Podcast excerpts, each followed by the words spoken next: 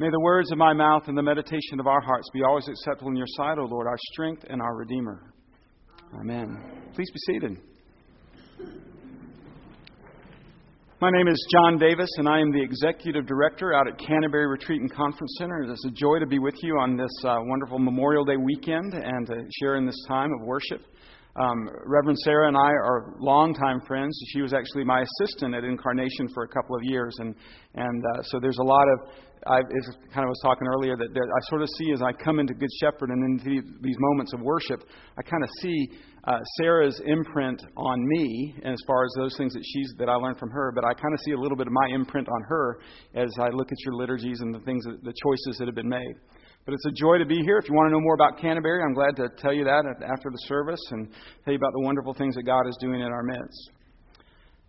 If you love me, you will keep, observe, obey, pay attention to my commandments.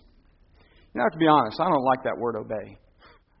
I don't like being told what to do, you know, kind of thing, or having to obey. It's just sort of this negative thing to me. I don't, I don't like it. It smacks against my perceived right of freedom to do what I want to do when I want to do it. It uh, and so I noticed there I said perceived right of freedom.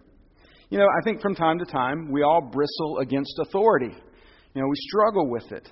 Um, and from the very beginning, it was true. I don't like, I'll say it this way I don't like commandments, maybe unless I'm getting to give them, you know, kind of thing. It's just maybe that's a control thing.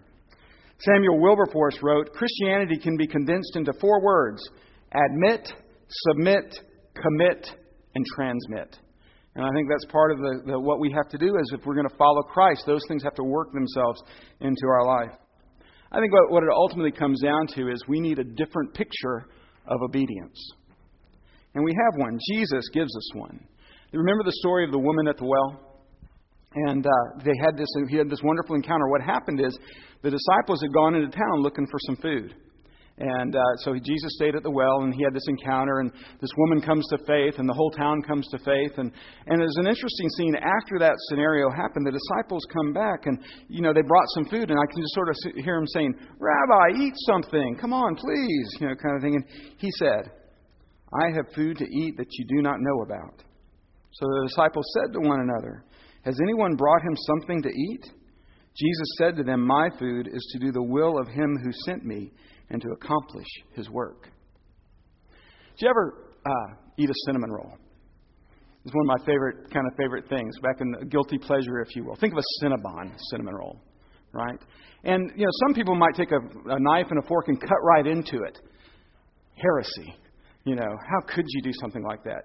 You have to unwind this thing, right? And the crusty bit on the outside that's of toasted really nice, and, and the icing that's sort of dripping on it, and the cinnamon and the sugar and stuff. Man, and then you sort of unwind piece after piece, and you take it in, and oh, it's just ecstasy. You know, it's a wonderful kind of feeling. You know, you just feel the, and the aromas fill your senses, and the taste. And then you get down to that little part in the middle that's maybe even not fully cooked you know, it's kind of gooey and doughy and just dripping with cinnamon and sugar and icing and all those good things. You with me? That's what obedience should be like. My food is to do the will of Him who sent me. So we need to change that picture of what obedience is for us and understand that it should be a joyful thing something that brings us life and hope and peace and all the good things of God's kingdom when we obey His commandments. Does that help? It helps me when I think of it that way. Because all of a sudden, that negative sort of aspect of what to obey is gets transformed, and I joyfully and want to run to obey my Lord and Savior. Because sometimes, you know, lots of times in Christianity, it's we feel that it's a lot of do's and don'ts. You know, we get that sort of idea that if you're going to be a Christian, well, you can't do this and you got to do that, and there's all this kind of thing. And it can be overwhelming to try and live up to those kinds of expectations. Um, you have to try harder to obey and to be good, to be a good Christian. You may have the will to do it. You may want to keep and observe and obey these commandments of Jesus, but I have good news for you. You can't do it. Not on your own. It's impossible to please God on our own. We are tainted the doctrine, we would call it, would be total depravity. You know, it's interesting in our sort of way of sort of learning and theology. If you go back far, if you go back a ways, you come across St. Augustine, who really, and part of this is throughout our Protestant kind of theology, and that is that it starts with original sin. And, uh, and some, that's okay. And that's, I read a lot of Augustine. He says a lot of good things. But I like to sort of maybe tap into our Celtic tradition. Because the Celtic tradition begins with, we are created in God's image. Now, regardless where you begin, we have to deal with a sinful humanity. And part of that is that Jesus redeems us and offers us a new way to live, a new way to be. By faith, we embark and we take steps toward, the, toward God. And even that is a work of the Holy Spirit. It's called re- regeneration. The Holy Spirit woos us, bids us, calls us to come to the Lord. And in some ways, maybe if you look at it this way, the scales fall off our eyes and we can see with affection Christ and what he has done for us and our need for redemption.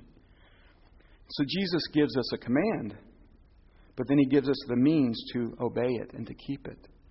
He sends us the Holy Spirit to empower us and to help us, the advocate that comes to, to be with us as we walk this Christian life. You know, it's kind of hard to render this word paraclete. That's the word in Greek for where we see advocate or comforter, and it's translated in a couple of different ways like that. But there's a real problem with it because it's very, a very broad term. It's not an easy one just to sort of sum up in one word. And so, comforter or advocate or helper, they're just not sufficient.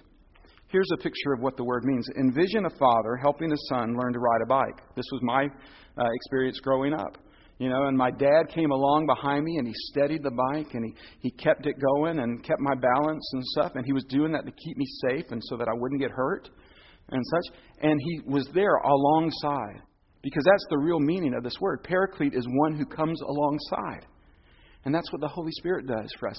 comes alongside us in our lives so that we can obey Christ, so that we can obey these commandments and to do it with joy.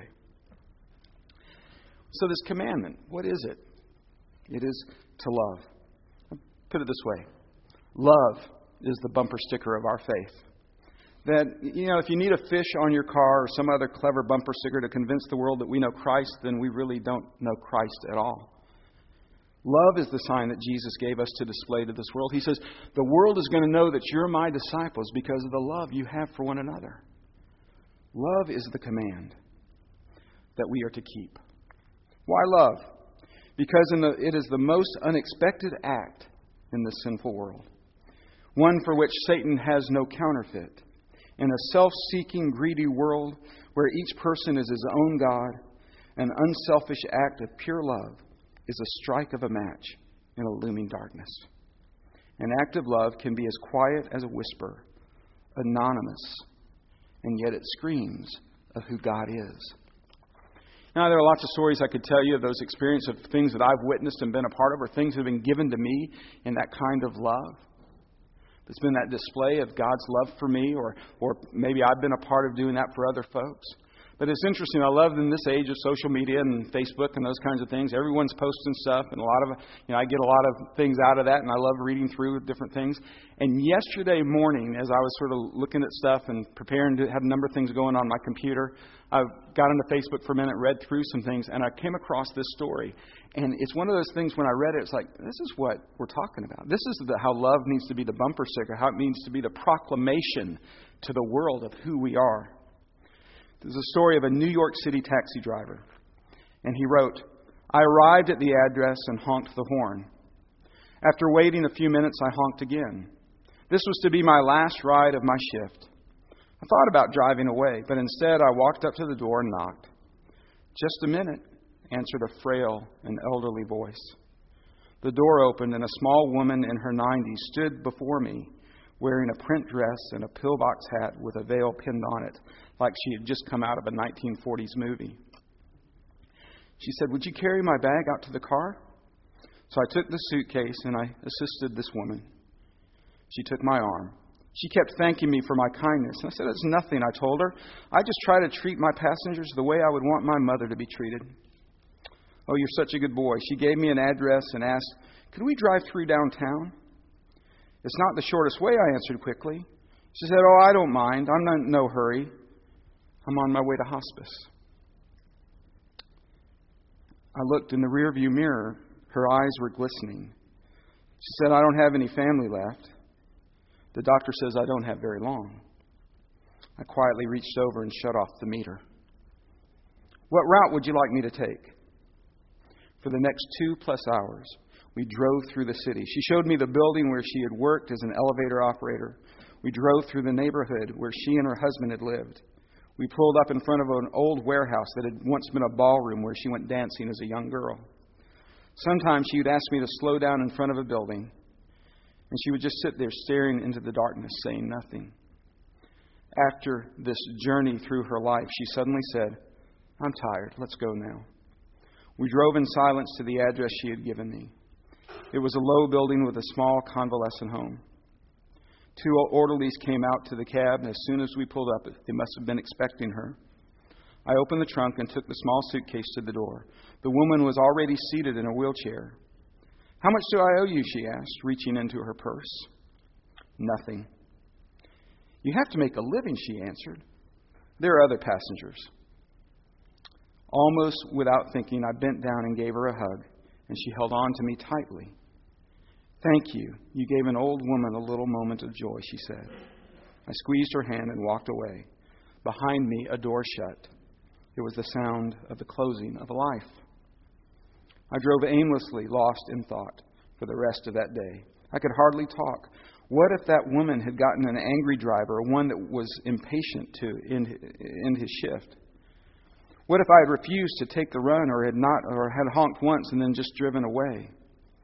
On a quick review, I don't think that what I have done anything more. I don't think that I've done anything more important in my life than this. We're conditioned to think that our lives revolve around great moments. But great moments often catch us unaware, beautifully wrapped in what others may consider a small one. Reminds me of that wonderful quote from Mother Teresa We are called to do small things with great love. That is our calling. To let the love of Jesus radiate from our lives to a world that is desperate, desperate for that love. That is our calling. And in that calling, God gives us His Spirit to empower us to be the people that He wants us to be, to be the people of the kingdom who bring the love of God to this world. Make it so, Lord Jesus. Amen.